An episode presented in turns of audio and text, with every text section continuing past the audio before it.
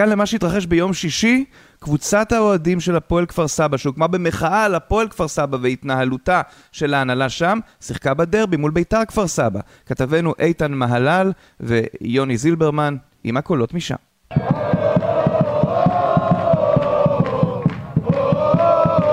זה לא ייאמן, מדובר על דרבי בליגה ג' ואף פעם לא הייתה התרגשות כזאת ואני אוהד מהוותיקים מה זה, זה חודשיים, תכננו הכל, אימא'לה ואבא'לה אנחנו בעניינים, אנחנו בטירוף, יאללה הפועל, יאללה הפועל! זמן רב עבר מאז האיצטדיון העירוני בכפר סבא ראה את יציאיו מלאים באוהדי קבוצת הפועל המקומית. ביום שישי דווקא משחקה של קבוצת האוהדים כפר סבא 1928 בדרבי מול ביתר העלה נשכחות מהעבר. שי גולוב, חבר הנהלת 1928, סיפר. אנחנו בחגיגת כדורגל של העיר כפר סבא, מלא ילדים צעירים, משפחות צעירות, אנשים שלא היו בו באליפויות של הפועל כפר סבא וזכיות הגביע, אנשים שבאים ליהנות מכדורגל ולאהוב כדורגל. אנחנו רואים פה שהכדורגל של האוהדים. הקבוצה שהוקמה בעקבות חוסר שביעות רצון של אוהדי הפועל כפר סבא מהנהלת המועדון תחת הבעלים יצחק שום, נשענת בעיקר על אוהדים מסורים שמוכנים לפרוס את חסותם על הקבוצה.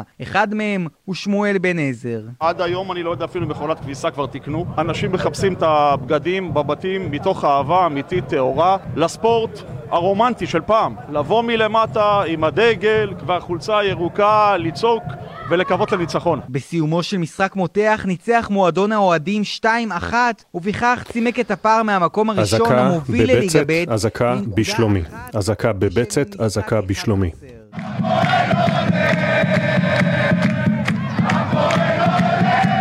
את השער השני כבש בביתת מספרת אלעד שיק, ששיחק בעברו 15 שנה בביתר כפר סבא. אני עובד בכפר סבא בתור מחנך כבר שמונה שנים. להיות גם שחקן כדורגל וגם לעסוק בזה ולהכניס את זה ביחד, מבחינתי זה הדבר הכי טוב שיש. אני סערת רגשות מרוב הנאה, אה, שזה רק ימשיך, שרק יבואו, נעשה להם שמח, הם יעשו לנו טוב בלב. למרות שהוקם רק במאי האחרון, במועדון מבטיחים אנחנו נחזיר את כפר סבא לליגה הבכירה. קשרה של הקבוצה, מור שקד, סיכם. זה אווירה של אה, ליגת העל, חבל על הזמן, זה כיף גדול, ואנחנו צריכים לעשות את העבודה שלנו משבת לשבת, ממשחק למשחק. ואם אנחנו נמשיך כמו ששיחקנו היום, אף אחד לא יעצור אותנו ואנחנו נעלה ליגה.